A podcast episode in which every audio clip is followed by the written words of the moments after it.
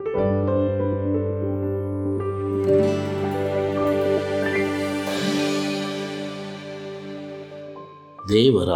ನಾಮಕ್ಕೆ ಸ್ತೋತ್ರವಾಗಲಿ. ದೇವರು ಒಳ್ಳೆಯವರು. ವಾಗ್ದಾನ ದೇವರ ಶಾಶ್ವತ ಒಡಂಬಡಿಕೆ. ಈ ದಿನದ ಪಾಠ ಎಂಟು. ಈ ದಿನ ನಾವು ಧ್ಯಾನಿಸಲಿರುವ ಭಾಗ ಶುಕ್ರವಾರ ಮೇ ಇಪ್ಪತ್ತ ಒಂದು, ಹೆಚ್ಚಿನ ಚಿಂತನೆ.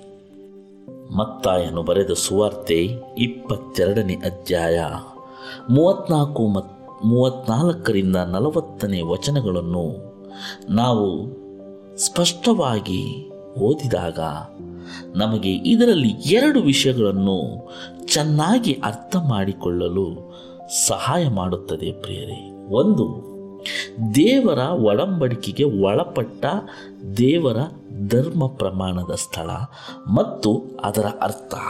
ಎರಡನೆಯದು, ಒಡಂಬಡಿಕೆಯು ಸಂಬಂಧಕ್ಕೆ ಸಮನಾರ್ಥವಾಗಿರುವ ಪರಿಕಲ್ಪನೆ.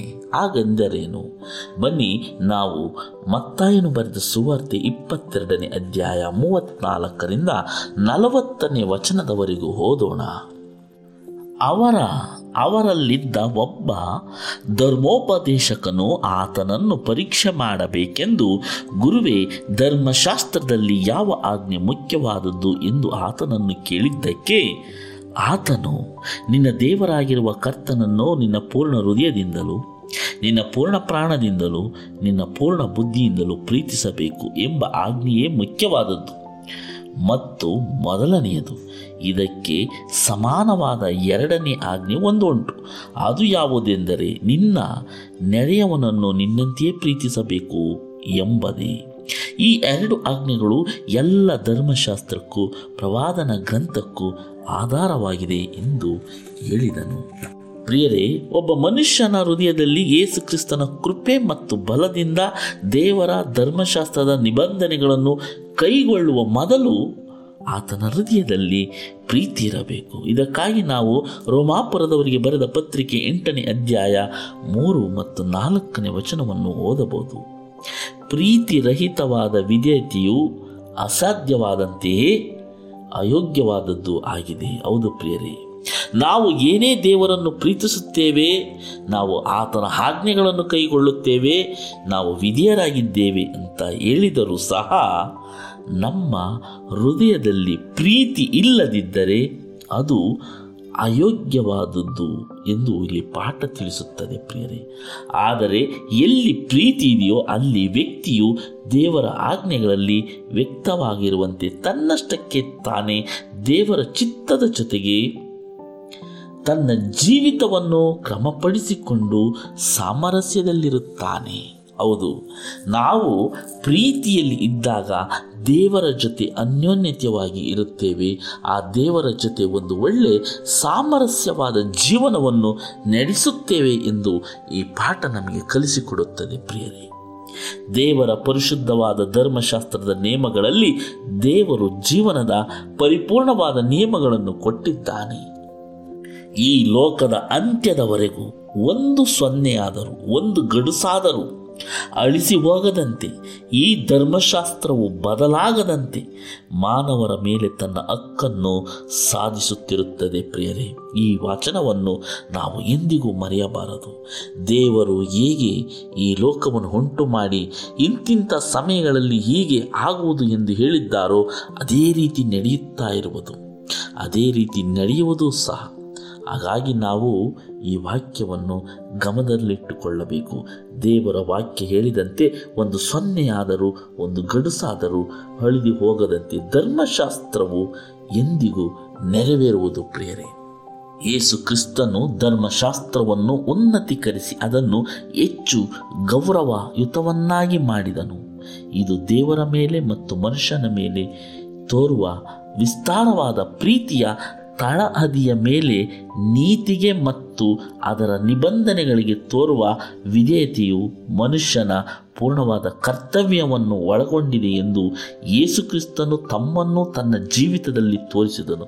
ಹೌದು ಪ್ರಿಯರೇ, ಈ ಲೋಕದಲ್ಲಿ ಯೇಸುಕ್ರಿಸ್ತರು ಬದುಕಿದ ಜೀವಿತಾವಧಿಯನ್ನು ನಾವು ಸ್ಪಷ್ಟವಾಗಿ ಗಮನಿಸಿದಾಗ ಅವರು ಅವರು ಯಾವ ರೀತಿ ಒಬ್ಬ ಮನುಷ್ಯನು ಬದುಕಬೇಕು?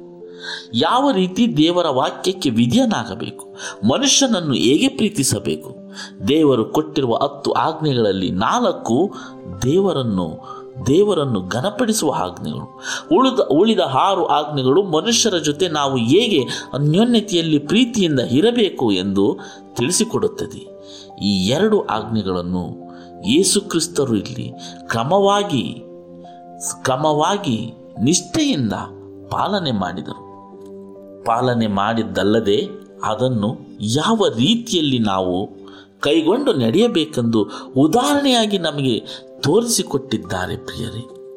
ಆತನು ತನ್ನ ಸ್ವಂತ ಜೀವಿತದಲ್ಲಿ ದೇವರ ಧರ್ಮಶಾಸ್ತ್ರಕ್ಕೆ ತೋರುವ ವಿಧೇಯತೆಗೆ ಉದಾಹರಣೆಯಾಗಿದ್ದನು.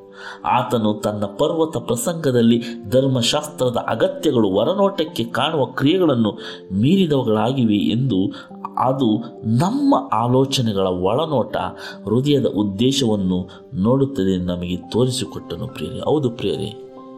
ದೇವರು ಪರಲೋಕದ ಪ್ರಸಂಗವನ್ನು ಮತ್ತಾಯನು ಬರೆದ ಸುವಾರ್ತೆ ಐದನೇ ಅಧ್ಯಾಯದಲ್ಲಿ ನಾವು ಓದಬಹುದು. ಒಬ್ಬ ಮನುಷ್ಯ ಪರಲೋಕ ರಾಜ್ಯಕ್ಕೆ ಏರಿ ಹೋಗಬೇಕಾದರೆ, ದೇವರ ಸಂಗಡ ಬಾಳಬೇಕಾದರೆ, ನಿತ್ಯ ಜೀವವನ್ನು ಪಡೆಯಬೇಕಾದರೆ ಯಾವ ಗುಣಗಳು ಒಬ್ಬ ಮನುಷ್ಯನಲ್ಲಿ ಇರಬೇಕೆಂದು ಮತ್ತಾಯನ ಬರೆದ ಸುವಾರ್ತೆ ಐದನೇ ಅಧ್ಯಾಯ ಪರ್ವತ ಪ್ರಸಂಗದಲ್ಲಿ ಬಿಡಿ ಬಿಡಿಯಾಗಿ ಎಳೆ ಎಳೆಯಾಗಿ ಯೇಸುಕ್ರಿಸ್ತರು ನಮ್ಮೆಲ್ಲರಿಗೂ ಮನುಕುಲಕ್ಕೆ ತಿಳಿಸಿದ್ದಾರೆ. ಅವರು ತಿಳಿ, ತಿಳಿಸಿದಂಥ ಆ ಗುಣಗಳು, ಆ ಎಂಟು ಗುಣಗಳ ಮುಖಾಂತರ ಒಬ್ಬ ಮನುಷ್ಯ ಪರಿಪೂರ್ಣನಾಗಿ ಹೇಗೆ ಬದುಕಬೇಕೆಂದು ತಿಳಿಸಿಕೊಟ್ಟಿದ್ದಾರೆ. ದೇವರ ಜೊತೆ ಹೇಗೆ ಇರಬೇಕು, ಒಬ್ಬ ಮನುಷ್ಯನ ಜೊತೆ ಹೇಗೆ ಇರಬೇಕೆಂದು ತಿಳಿಸಿಕೊಟ್ಟಿದ್ದಲ್ಲದೆ ಅವರು ಬದುಕಿ ನಮ್ಮೆಲ್ಲರಿಗೂ ಉದಾಹರಣೆಯಾಗಿ ತೋರಿಸಿಕೊಟ್ಟಿದ್ದಾರೆ ಪ್ರಿಯರಿ. ಹೌದು, ನಾವು ದೇವರಿಗಾಗಿ ವಿಧೇಯತೆಯಿಂದ ಇರಬೇಕು, ಪ್ರೀತಿಯಿಂದ ಇರಬೇಕು, ನಂಬಿಕೆಯಿಂದ ಇರಬೇಕು ಎಂಬುದನ್ನು ಯೇಸು ಕ್ರಿಸ್ತರು ನಮಗೆ ಸ್ಪಷ್ಟವಾಗಿ ತಿಳಿಸಿಕೊಟ್ಟಿದ್ದಾರೆ ಪ್ರಿಯರೇ. ಹಾಗಾಗಿ ನಾವು ದೇವರ ಆಜ್ಞೆಗಳನ್ನು, ನ್ಯಾಯ ಪ್ರಮಾಣವನ್ನು ವಿಧೇಯತೆಯಿಂದ ಕೈಗೊಳ್ಳೋಣ, ನಂಬಿಕೆಯಿಂದ ಇರೋಣ, ಪ್ರೀತಿಯಿಂದ ಇರೋಣ. ಅವರು ಬರುವ ಕಾಲವು ತುಂಬ ಸಮೀಪವಾಗಿದೆ ಎಂದು ನಮ್ಮ ಹೃದಯದಲ್ಲಿ ಯಾವಾಗಲೂ ನಾವು ಜ್ಞಾಪಿಸಿಕೊಳ್ಳೋಣ. ದೇವರು ಈ ವಾಕ್ಯವನ್ನು ಅನುಗ್ರಹಿಸಿದ್ದಕ್ಕಾಗಿ ದೇವರ ನಾಮಕ್ಕೆ ಕೋಟ್ಯಾನುಕೋಟಿ ಸ್ತೋತ್ರವಾಗಲಿ. ಮತ್ತೆ ಮುಂದಿನ ಪಾಠದಲ್ಲಿ ಮತ್ತೆ ಭೇಟಿಯಾಗೋಣ. ವಂದನೆಗಳೊಂದಿಗೆ. ಆಮೇನ್.